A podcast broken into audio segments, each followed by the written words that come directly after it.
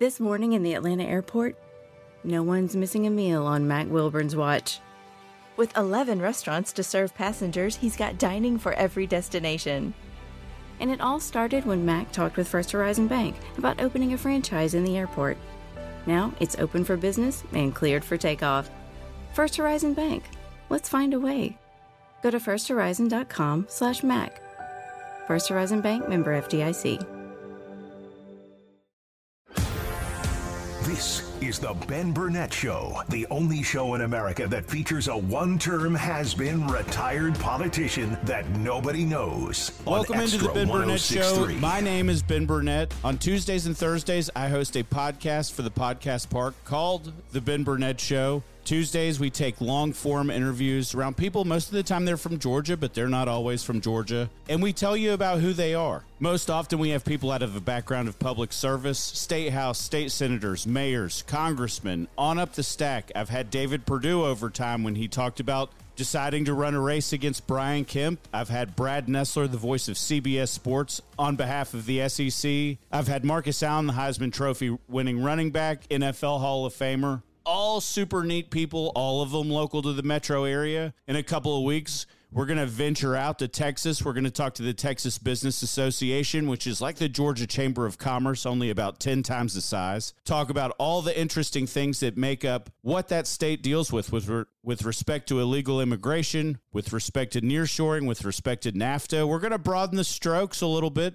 and show you more of what this country has to offer. It's one of the great things about sending revenue through the show. I put it all back in. Speaking of putting all the revenue back in, you can and you can follow me on Instagram at the Ben Burnett Show. And if you will send me a message, I do not need anything from you. I will send you a Peach State Pride performance hoodie with the little fancy logo on it. These things are super nice about a $100 worth of value. We'll just even mail them to you. We don't care. Something for nothing. When I tell you something for nothing, most of you are like, well, what's the catch? There actually is no catch. Just follow along. Send me a message, say hello. We, will mail them to your house. If you've got a friend or a loved one that wants one, just lie about your size and ask if you can have two. Give me your address. We'll just ship them right over. Something for nothing on behalf of Peach State Pride and Extra 1063. This is Atlanta's all conservative talk station this week has seen a lot. We've had an election day in Kentucky, Virginia, Mississippi. We've had the third presidential debate, not to be overshadowed by the fourth presidential debate next month in Tuscaloosa, Alabama. We think the extra 1063 audience is conservative. And look, I hear from plenty of you, it's plenty conservative. The audience in that debate in Tuscaloosa in a couple weeks, that might be the most conservative audience the Republicans will ever have the opportunity to placate to, solicit votes from. But at this point, I really just don't think any of that is that interesting. I watched Wednesday night like plenty of you for two hours. I watched Vivek Ramaswamy talk about Nikki Haley's daughter using TikTok. I listened about who loves Israel the most, who loves the troops the most, who wants to cut taxes the most, who loves unborn kids the most. And none of it resonates with anybody, any of you. I think there's plenty of people like me. Look, I'm probably a Nikki Haley, Ron DeSantis guy. We'll wait for Super Tuesday for the polls to get a little bit clearer. I'm casting my vote in favor of whoever's in second place. He to the morning show. Los has been loud and proud over Ron DeSantis for a long time. I could easily see myself going that way. Tug Cowart's voting for Vivek Ramaswamy, a self made man who's clearly taken the Trump playbook. But look, if you wanted me to be honest with you, the reason that Donald Trump worked in 2016 was because people knew who he was. They knew he was. He had been on basic cable television for two decades, most of the time talking about The Apprentice. You fired. And he built a brand. He's got a real estate empire all over planet Earth. He's always been a media darling. Ramaswamy isn't that. And Ramaswamy is plenty talented and plenty gifted as a communicator, and he's got enough money to sit there and hang around to the end. But you almost have to build the brand of who you're going to be on a national stage before you have the opportunity to get out there and really make something happen. And I think that some of that is a little bit regretful, but it's 100%. You look at why people know the name of Marco Rubio. Rubio sat in the United States Senate now in, his, in the middle of his third term. You look at people like Rick Scott, another senator from Florida, in his first term, but he was the governor of Florida. He's done a, he did a lot for Florida when he was the governor. And he's able to thread the needle both ways. And he's plenty conservative, but you never hear about the environmental actions that he's put in place and how Rick Scott really went to war with the insurance companies to keep things somewhat manageable for people who wanted to live in Florida. Rick Scott's a super talented guy who also this last week has endorsed publicly Donald Trump for president, and I have to feel like there is just some semblance of bitterness there. Perhaps he's jealous that Ron DeSantis has put him a lap down the, on the national stage with respect to Florida. But I don't take anything away from Rick Scott. I I really wish sometimes that the petty, jealous nature of things, like, oh, well, that bruises my ego. I mean, these people are nerds. They are nerds, y'all. You look, I bet DeSantis is the only guy on that stage. And I told you, I'm not necessarily voting for him, who understands the background of competitive athletics because he played baseball at Yale. And I mean, I say competitive athletics kind of half hearted. When you look at playing baseball at Yale, I don't think they're sending a lot of people onto the Atlanta Braves roster, but there's probably a couple of them out there in Major League Baseball, but you learn how to compete and you learn how to deal with adversity. And a lot of these politicians don't. And, and so many of them are not used to calling fouls. When you looked at the debate stage last week, Nikki Haley was all up in arms because she went after Ramaswamy again over his utilization of TikTok. Guys, I think TikTok's evil. I'm not on TikTok, but I also think Instagram's probably pretty evil. And I think that Twitter used to be really evil. They want your data, they want to know who you are. And Ramaswamy, when he got attacked by Nikki Haley this time, he was ready. Said, Well, if you want to ban TikTok amongst the American people, why don't you get your daughter off of it? And she lost her collective bleep. And I thought it was great. So often she was like, How dare you inject my family into this race? You have no class. You're scum. There is no dignity in your campaign. I'm not going to tell you that she's wrong, but I'm telling you, Republicans have got to get to a place where they quit calling fouls. And if you want to roll out campaign policies, you ought to know who represents your family tree a little bit down the stream because we have no problem pointing out the flaws of people like Herschel Walker over his relationship with his son. And look, that was a debate that came front and center. We have no problems talking about Jared Kushner and his $2 billion from the Saudis after he left appointed office as a part of his father in law, the president's administration. Nikki Haley having a daughter who uses TikTok is totally and reasonably fair. Is that something that I would have said? You know, if you were going to beat on me over that stance, I probably would have gotten to a place where I would eventually said it, would where I would have eventually said it. But I don't begrudge Ramaswamy for pointing out the truth because it's the truth. Are we really going to be people who are that mad over what our children's social media accounts happen to say? I mean, who knows? To me, that was one of the things that was totally, totally fair, totally biased. Like, if you want to inject something about my children and like their religious beliefs or who their spouse or partner is, like, I guess probably out of bounds for a guy like me. But talking on a national stage about why it's right and why it's wrong to ban TikTok is totally fine. And I'm not a Ramaswamy guy in the least. I don't blame him for saying it. In fact, I wonder why he didn't say it earlier. If you want to attract young voters, you have to be forward thinking. My biggest problem with the United States government in 2023 is that they are reactive to absolutely everything, and there's nothing about playing downfield. We have known about artificial intelligence for years. Plenty of you have only known about artificial intelligence for the last year since ChatGPT or the last 18 months. But you expect more out of your intelligence communities. And you also expect your members from Congress on both sides of the aisle to be people to say, hey, you should be careful about this. And we haven't done anything to legislate one way or the other. And we're talking about what that conversation is going to look like. But you should be aware, average American, that this is something that could potentially bring harm upon our country, our national security, or even as granularly as your family. I think that's the reasonable right thing to do, and we don't do it. We talk so often about what those issues are that are going to be, and you see some of them. You'll hear about it in a couple of weeks in one of my interviews with a guy named Glenn Hamer, who runs the Texas Business Association.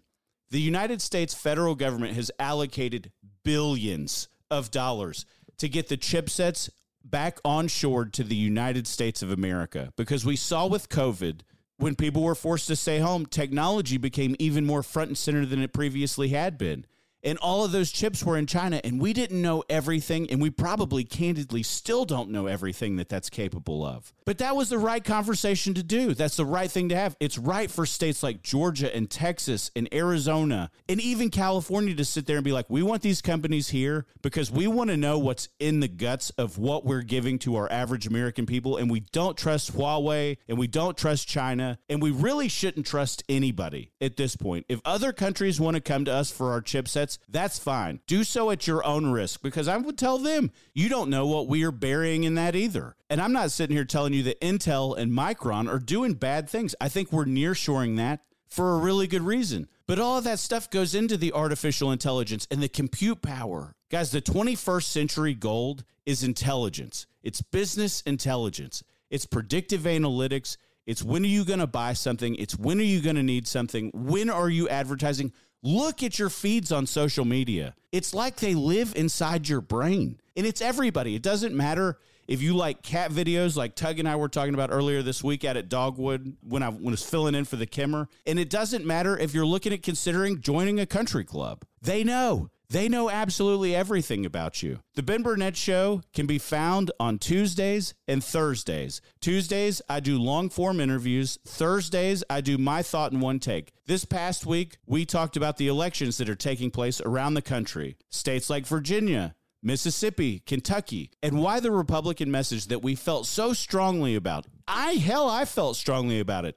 I thought Glenn Youngkin was going to pick up his House of Delegates. I thought he was going to cruise into his potential reelect in two years with a Republican House and a Republican Senate, and he was going to turn conservative politics and ideology loose, and it didn't happen. And I was as shocked as the rest of you. I was less shocked when I saw Democrat Andy Beshear, who stayed a million miles away from President Joe Biden, win his reelect against Daniel Cameron because he couldn't mobilize and get people to the polls. I also thought it was interesting that a state like Ohio that voted for Donald Trump by some 25 points, that has nearly 4 million people come out to vote in an off year cycle election over abortion. And that issue lost by a 57 43 margin. That's a staggering statistic. There are things that we have to get back to and have conversations about. You can follow me on Instagram at The Ben Burnett Show. You can follow me on Twitter at Ben Burnett. And if you will send me a DM I, and your size, I will send you a Peach State Pride hoodie. Just give me your address. This is Extra 1063, Atlanta's all conservative talk station. We will be right back.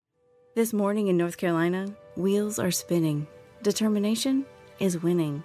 A passion is now a thriving business, and it shows no signs of slowing down. How? The power of a conversation, like the one Clint Spiegel had with First Horizon Bank about starting a bike wheel manufacturing facility in Asheville. Now it's not just talk, it's rubber meets road. First Horizon Bank. Let's find a way. Go to firsthorizon.com slash Clint. First Horizon Bank member FDIC. The fan is ready for Brave season. Are you? 3 1 smoked high in the air, deep center field, and heading for the horizon. A home run by Olson. We're streaming every game of the Braves 2024 season free on the 680 The Fan app. So make sure you download it now and don't miss a pitch of the Braves this season.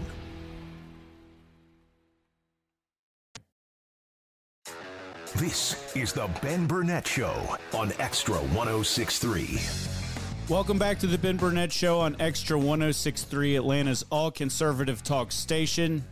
I am so grateful for you. Thanks for making me a part of your day. You can follow me on Twitter at Ben Burnett. You can follow me on Instagram at The Ben Burnett Show. Tuesdays and Thursdays, I release a podcast on the Podcast Park. You can go listen to Brian Finneran talk about the Falcons. You can listen to Chris Dimino talk about baseball, and you can listen to me talk about politics. They're deeper dives into the things that you know and love across sports, politics, really anything. Late last week, the Wall Street Journal reports that the IRS is raising the tax brackets and the standard deduction by 5.4%. Finally, there is some good news to all the inflation that this country has seen over the course of the last four years. I'm personally, I'm thrilled. As much money as I can keep out of the federal government's hands, I'm excited about. One of the things that I think Donald Trump had, was had really good intentions about was getting rid of some of the loopholes for your average person. Most people now, I I bet it's well over half file standard deduction, single or married, filing jointly, number of kids, whatever. It takes all the guesswork out. You don't have to itemize your taxes anymore. It gives you the opportunity to go online, get away from the giant CPAs, makes it easy. Fewer people are audited unless you're one of the people at the top. And, and I hate the IRS for those of us who sit there and actively work and try to do well and have to count account for absolutely everything and pay thousands of dollars a year to the CPA. I get over that stuff really quickly. But apparently, there is finally less work that I'm going to have to do on my taxes. It is insane. The top tax bracket in this country is 37%. Will apply it'll apply to incomes over $731,200 if you are married filing jointly. Guys, I mean, that is, if you were doing that and you were in my audience, man, send me a DM. I want to know all the secrets. I'm trying to get there. I've still got a ways to go. I think probably 95% of us have a pretty good way to go. And I do think that that's ultimately the right thing to do. This is Extra 1063, Atlanta's only conservative talk station.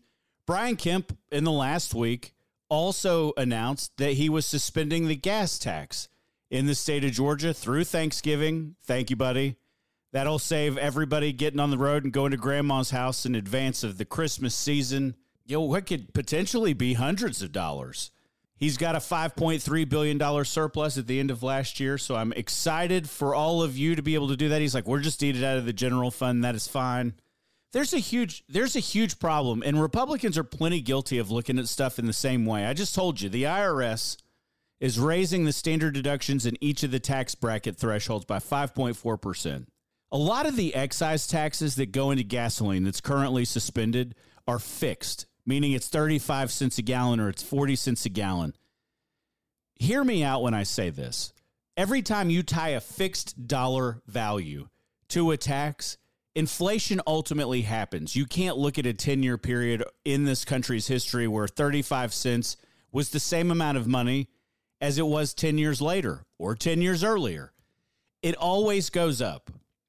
One of the things that when I sat in elected office that we really sought to do was get out of the business of a lot of that stuff because for the reason I just said, if you tie 35 cents to a gallon of gas in 10 years if you don't change it, it's 35 cents. And it's set in it and you look at that in the Republicans in the state house and in Congress look at those numbers and say, "Well, they raise taxes on gas."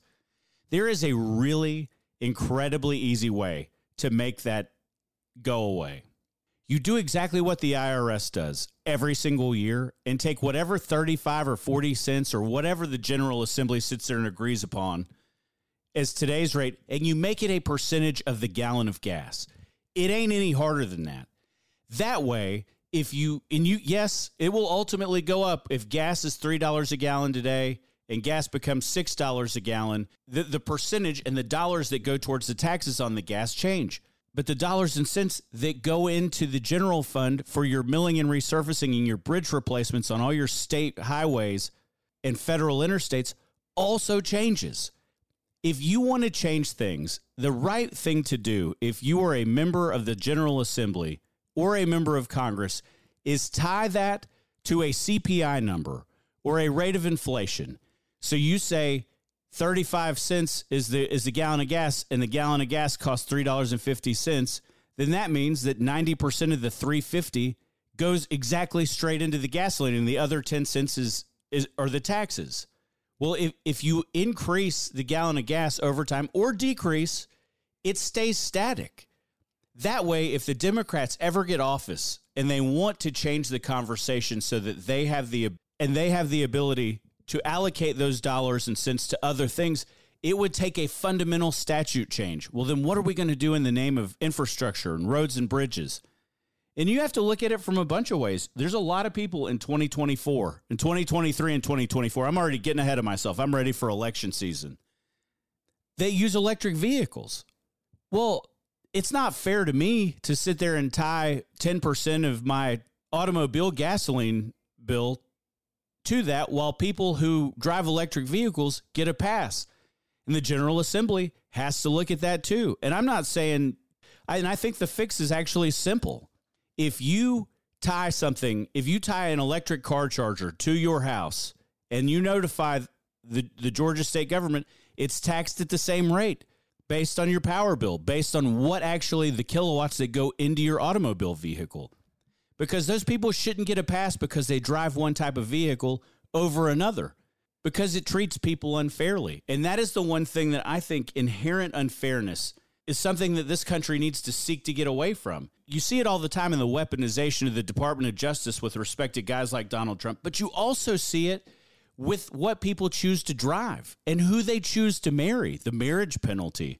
There are a lot of ways that there's an inherent unfairness in America in 2020 in 2023. This is Extra 1063, Atlanta's only conservative talk station. My name is Ben Burnett. You can follow me on Facebook and Instagram at The Ben Burnett Show. You can follow me on Twitter at Ben Burnett. If you will send me a DM and your size and address, I'm not going to put you on a mailing list. I'm not going to sign you up for a bunch of propaganda and get you a bunch of election text messages. I'm going to do better than that.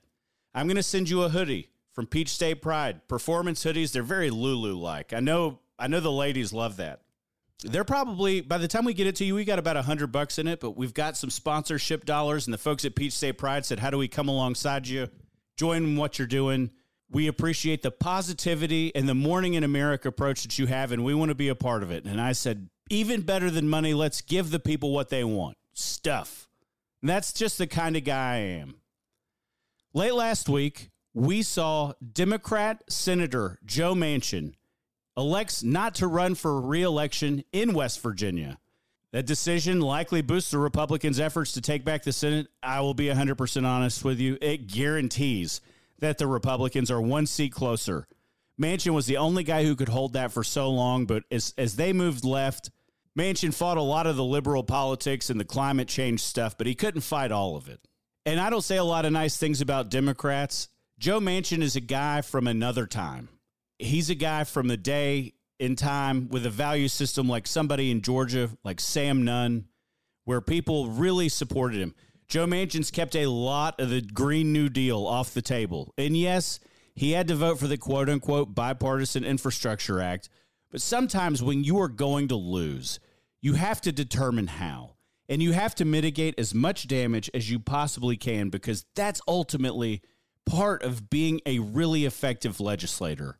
There's a lot of people who speculate that Senator Manchin is really upset with the Biden administration over how he's been treated, as well as some of the really, really left leaning Democrats who just don't like him. They want to drive everything into this climate change, DEI, gender identity. He and he's fought a bunch of it. He's kept a lot of that stuff away, and Republicans honestly need to be a lot more grateful for a guy like that it's really easy to have a binary conversation say, well, he voted for Joe with Joe Biden 87.2% of the time because he's voted with him. Uh, he, he's, he's voted in favor of the Biden agenda 87% of the time. But what was not in the 87% of the time? What did he keep off the floor that never made headlines? I'm telling you, he's one of the guys that kept this country from getting in a lot worse shape. He's 77 years old. He's angry with the Biden administration. He's about to get run over by a freight truck in a, in a general election. He just said, Hell, I'm getting out of the way. After months of deliberation and long conversations with my family, I believe in my heart of hearts that I have accomplished what I have set out to do for the people of West Virginia. I think he probably honestly has.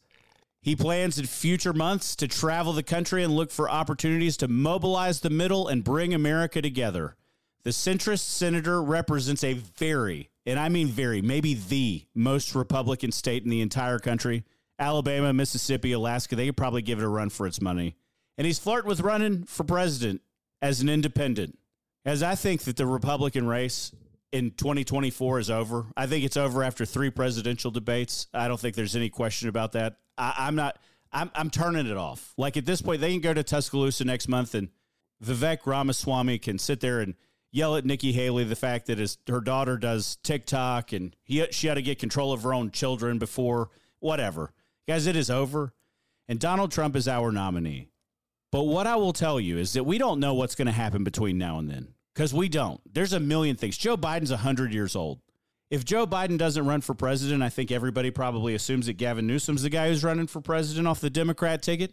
I agree with that. I I think that a lot of you will probably be super impressed and dissuaded, even though Newsom has governed like an absolute crazy person won a recall election in California some two years ago, has sat in, office since 2019. I mean, he's been through it.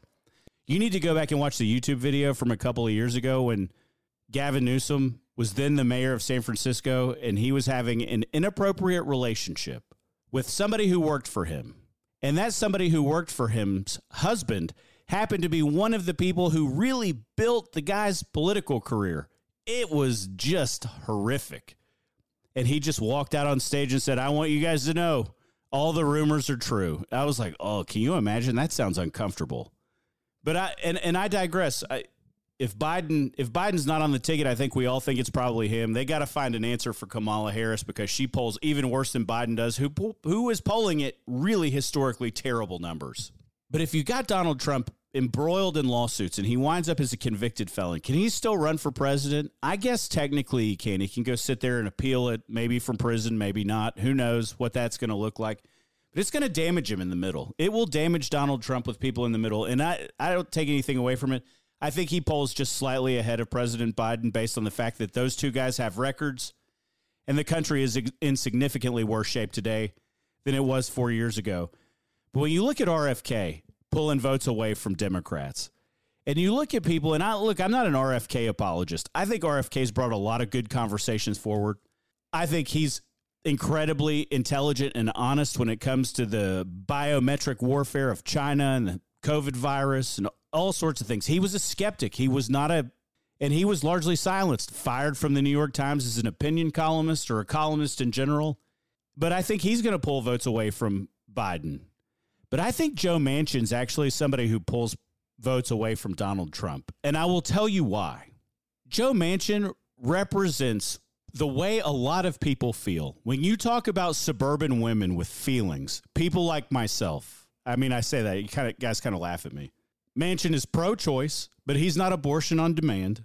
Manchin is in favor of clean energy, but he has done a lot to protect the fossil fuel utilization in his own state of West Virginia. So he's definitely in favor of keeping energy prices down. I think Manchin and somebody like Larry Hogan in that unity party that we keep hearing about, man, I think that there are 10% of people on the left and 10% of the people on the right. And I think they will run to that corner.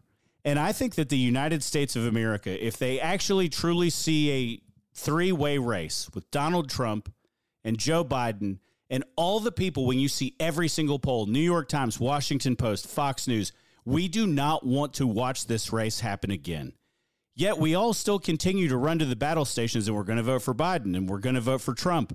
But if 20% of people on the left who are over it go, go to that centrist platform and 20% of people on the right or 15% of the people on the right, I'm telling you, it is going to be really interesting. And I have no idea what will happen. But I can tell you the special interest money, especially out of the oil companies based in Texas, they do not care for Donald Trump at all. They because they don't. Even though they say he's in favor of drill baby drill, they know that Manchin has a long tenured career of protecting their industry. Which brings me to another point. I think the message in this country moving forward is somebody who is fiscally responsible, which I honestly think Manchin would struggle with, but I think that he could eventually overcome it. And I think the number one conversation that our country, that is the most important thing to the United States of America, is an energy policy that is grounded in reality. We had a, we had the conversation a couple topics ago about the excise tax and the fact that Brian Kemp is suspending the gas tax.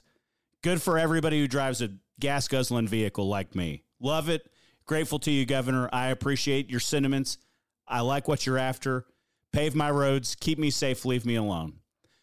But on the scale, if you have somebody in power that the Democrats really don't like, and he convinces somebody like RFK to get out of the way, who and, and offers him some sort of cabinet position job, I really think you could be cooking. And I think you can be cooking in a way where, where like somebody like Ross Perot, who essentially cost George W. Bush George H.W. Bush the White House in 1992 against Bill Clinton? Because he did. Took 18% of the popular vote or something like that, didn't get any electoral votes, gave Clinton nearly every single possible state. I mean, it was a landslide election. Clinton won in the 40s.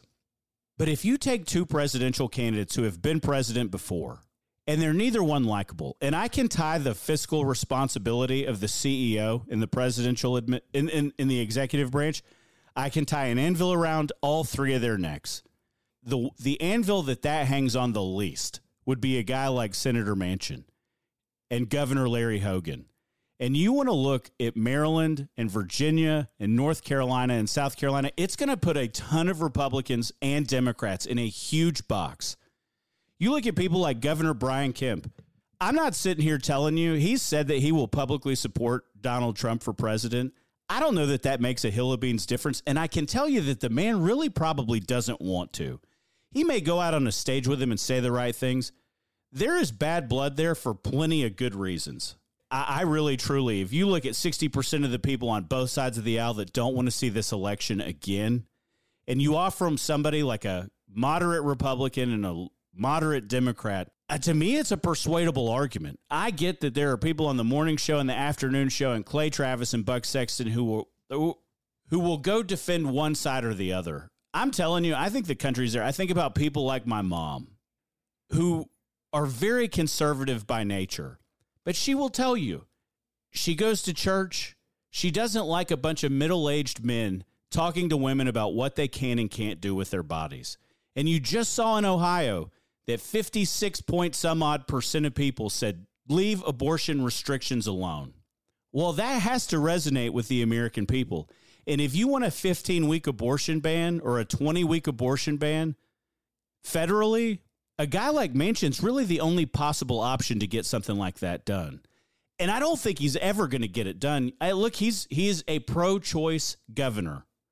And he has been a pro-choice senator but I've also seen people in the South, like folks I respect, like Nick Saban, go home to West Virginia and campaign on behalf of Joe Manchin. Guys, Nick Saban is powerful enough in the state of Alabama to put a giant dent in that state. If you think Donald Trump is popular there, they ain't never seen anything. Nick Saban and Richard Shelby, the the retired United States senator. I mean, Shelby won a reelect one time in Alabama outperforming Donald Trump. He got something like 82 or 83% in a reelect against a Democrat. I actually think people like Shelby, who are out of the game, and people like Nick Saban will go, and that will say a lot to the people in, in really conservative states. And it might just be enough to really ultimately harm somebody like Joe Biden or Donald Trump when you have people like that that wade into the conversation, I mean, you think Tommy Tuberville has sat there and been a giant pain in the ass to the Republican Party over confirming military appointments? Giant pain in the ass. There's no two ways around that. The, even the Republican caucus, there are a handful of them like Mike Lee that say the right thing. They do not like him. Guys, Tommy, Tommy Tuberville represents Alabama pretty well. I will give the man that. Nick Saban is more influential than Jesus in the state of Alabama. You start hanging up W's for national championships at that university, and people listen. And if he comes to town next month to sit in interviews and, and talk to people in the middle while they have the Republican debate in Tuscaloosa, I guarantee you I know who's out there with him Saban. I think it's going to be, a, I think it will be far more interesting to watch than people see on face value. I hope he does run for president. I think the more competitive people we can get in the race, the better. I think the two party system is fundamentally broken. And this may be the year to give everybody more options. The Ben Burnett Show can be found on Tuesdays and Thursdays. Tuesdays, I do long form interviews. A handful of weeks ago, I went down to Savannah and interviewed all kinds of people. Bert Brantley, who used to be Governor Kemp's deputy chief of staff, ran the Georgia Department of Economic Development for a long time. He's now the Savannah Chamber of Commerce president. I interviewed the president of the Convention and Visitors Bureau, went and talked to the airport. So, coming up Tuesday, we're going to play the interview with the Convention and Visitors Bureau from, from the city of Savannah. I'm excited for you guys to hear it. When you talk about the things that make places great, some of those travel and tourism arms really help drive some of the revenues that come back to cities. And if you have not been to Savannah lately, it is fabulous. I'll, uh, pound for pound, it's a nicer city than Atlanta, and it's nothing like Atlanta. It's close to the beach. It's got it's got an enormous port, far less far less traffic. The weather's about five or ten degrees better, which depending on the month may be a lot better off. But they've also got thousand dollar hotel rooms. It is a flawless It is a city that has come such a long way in such a short period of time. I'm excited for you guys to hear it. On Thursdays, I do my thought in one take. This past week, I unpacked the issues that surrounded the 2023 gubernatorial cycles in states like Mississippi, and we unpacked the Republican unraveling in Virginia, largely over the same abortion issue. It's going to present a huge problem to Glenn Youngkin as he looks to finish out his first term. I wonder what that guy's going to do he would make a really, really interesting running mate for somebody like Donald Trump. But I don't know if his star has lost some of its shine. People people all over national media on the conservative circles are like, yeah, but look at what he did here. We came up just a little bit short, but he mobilized these people like never before. I can't wait until the dust settles and we have the opportunity to see what actually what the message actually looks like, what the carnage actually means. Does that mean that Virginia is totally out of play for Republicans in 2024? I mean, I'll tell you guys, if we won Virginia as a Republican Party in 2024, uh, Donald Trump would have an extraordinary night like never before. It would be a landslide, massive beating. This is Extra 1063, Atlanta's only conservative talk station. We will be right back. This morning in the Atlanta airport, no one's missing a meal on Mac Wilburn's watch. With 11 restaurants to serve passengers, he's got dining for every destination. And it all started when Mac talked with First Horizon Bank about opening a franchise in the airport. Now it's open for business and cleared for takeoff. First Horizon Bank. Let's find a way. Go to firsthorizon.com/mac. First Horizon Bank member FDIC. Is there chaos in your closet? Look, Blouse, you've got some nerve hanging there like that. I can't help it. I'm jammed in here next to this suit. Hey, I'm a three piece, all right, which means I need a little more room. You've got a lot of attitude for a linen suit. I'm a polyester blend, sweetheart. And there needs to be room for men's clothes, too. Hi, I'm Christina, and at Artisan Custom Closets, we help families organize and simplify their closets with customized storage solutions. See what's possible for your home at artisancustomclosets.com and then call us for a free in home consultation. This is the Ben Burnett Show on Extra 1063. Welcome back to the Ben Burnett Show on Extra 1063. This is Atlanta's all conservative talk station and only. My name is Ben Burnett. On Tuesdays and Thursdays, you can catch my podcast. Tuesdays, I do long form interviews. Thursdays, I do my thought in one take. If you will send me a DM on Twitter at Ben Burnett or to Instagram at The Ben Burnett Show, I will send you a Peach State Pride hoodie. I need your size, I need your address, give you something nice while it's still lightweight performance hoodies. I, I, you know, in Georgia, I would guess they're probably 10 months of shelf life. You want to go to the lake? It's perfect. You want to wear it in the fall? Also perfect. Just tag us anywhere you are. We're growing the brand. Exciting times at the Ben Burnett Show and on Extra 1063. If you've listened to my podcast over time, I talk about a lot of global events that don't necessarily get headlines. And I love that. I love to take people and I help I love to help shape the perspective that you have about what is truly going on in the world. I think the most important thing that is going on in the world, in the entire world. It's not Israel, it's not Palestine, it's not the United States and their inflation, it's not the Russian war in Ukraine. I think the biggest geopolitical event that the world has to see right now is the Belt and Road Initiative that China has. It's finally catching on to the mainstream media. CNN this week, at the end of this week, is launching a series called China's Sweeping Vision for the World. And countries are listening. The Belt and Road Initiative is taking Chinese dollars or yuan and they are investing them around the world with infrastructure projects, hospitals, ports, interstate systems. They are currying favor with their currency. That is an initiative that closely resembles what the United States has spent a lot of the last hundred years doing. All over the world, you see the Marshall Plan when we rebuilt lots of Europe and Japan after World War II, and we curried a ton of favor. We still live with the results of that decision today. J- Japan is one of the five largest economies in the world. That has happened in the last 80 years. That has happened after the U.S. dropped two atomic or nuclear weapons on them twice and they surrendered. Japan has a self defense force, but is still guaranteed protection by the United States of America. China, in much the same way, is going to the four corners of the earth. Only they are going to places that have doubts about the United States and Western values, and they are exploiting them with tremendous force.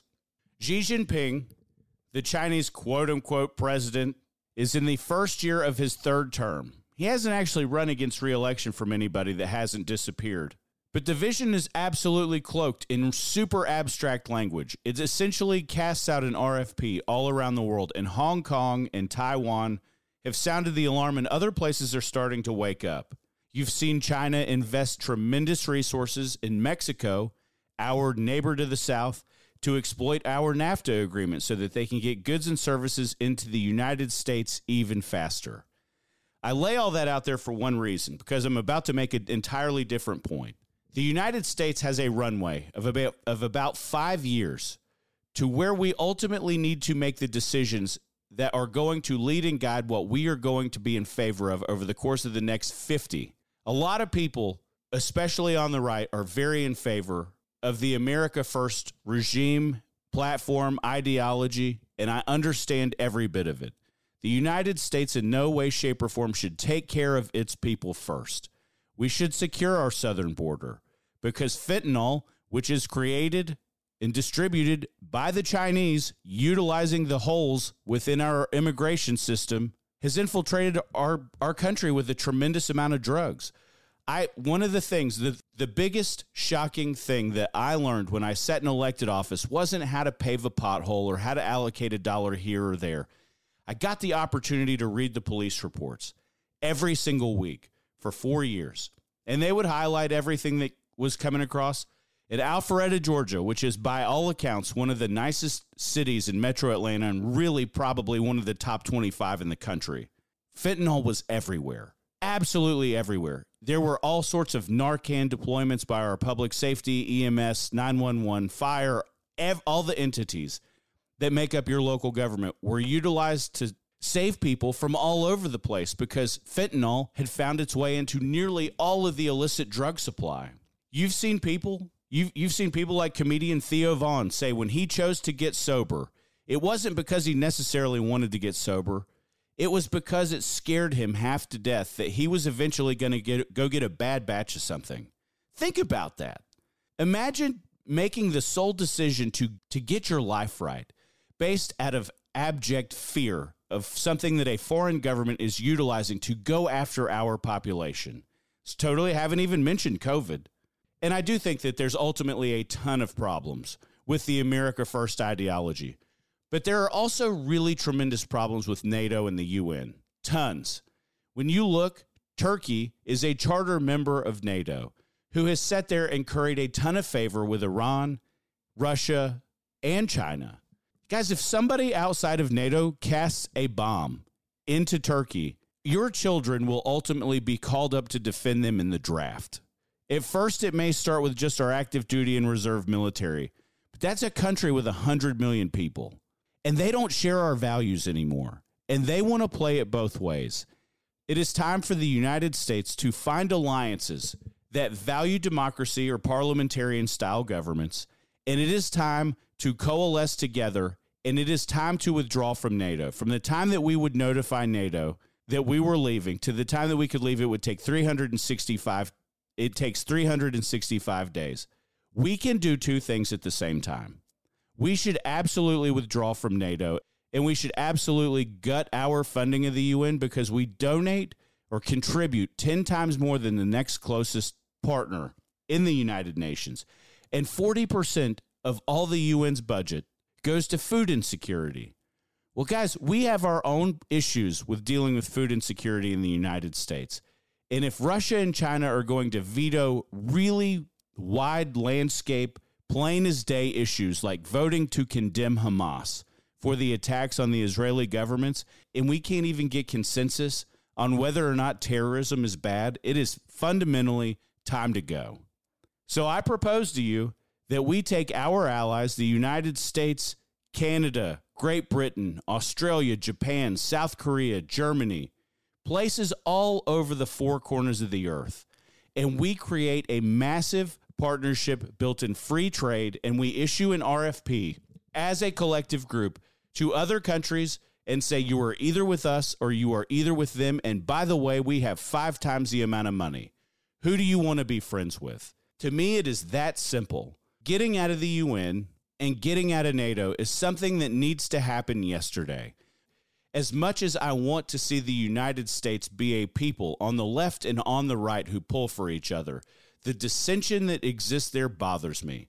But the dissension that exists with the United States and our adversaries on a global scale at a 100 to 1 ratio are far more threatening than anything we could argue about with the Democrats here. My name is Ben Burnett. You can catch my podcast on Tuesdays and Thursdays. Tuesdays, I do long form interviews. This next week, I have the Savannah Convention and Visitors Bureau talking about how tourism has fundamentally changed in Georgia's most historic city over the course of the last decade. It's not like anything we do on the radio. It will give you a broad range of where to go eat, where to stay, what makes Savannah truly special. It's an incredible town. If you are less than four hours, if you're in my listening audience in Metro Atlanta, you are less than four hours from literally one of the most beautiful places in the entire country. And we don't get out there and see it often enough. We all know New York and Philadelphia and Boston, but Savannah is candidly almost as old. And the infrastructure is just beautiful. How it's been maintained is something that all of us should be really proud of. My name is Ben Burnett. This is Extra 1063, Atlanta's all conservative talk station. We will see you guys next week. Tonight in Arkansas, there's a mother tucking in her daughter and turning off the light. A business owner is burning the midnight oil. An at home dinner date is plating up possibility. And it's all happening under one roof. How? The power of a conversation, like the one John from Integrity Solutions had with First Horizon Bank about his vision for a sustainable mixed use building. Now it's not just words, it's life. First Horizon Bank. Let's find a way. Go to firsthorizon.com slash John. First Horizon Bank member FDIC. Hey Atlanta, Hudson Mason here. Is a new roof still on your to do list, but you've been delayed due to rising home service costs? Well, here's a fantastic solution from Accent Roofing Service zero down, zero payments, and zero interest for a full year. That's right, you can get your new roof now and start paying next year. Act quickly because Accent's incredible offer of 000 with a 12 month deferred payment option for a lifetime roof system isn't going to last long. Contact the craftsman at Accent Roofing Service today, accentroofingservice.com.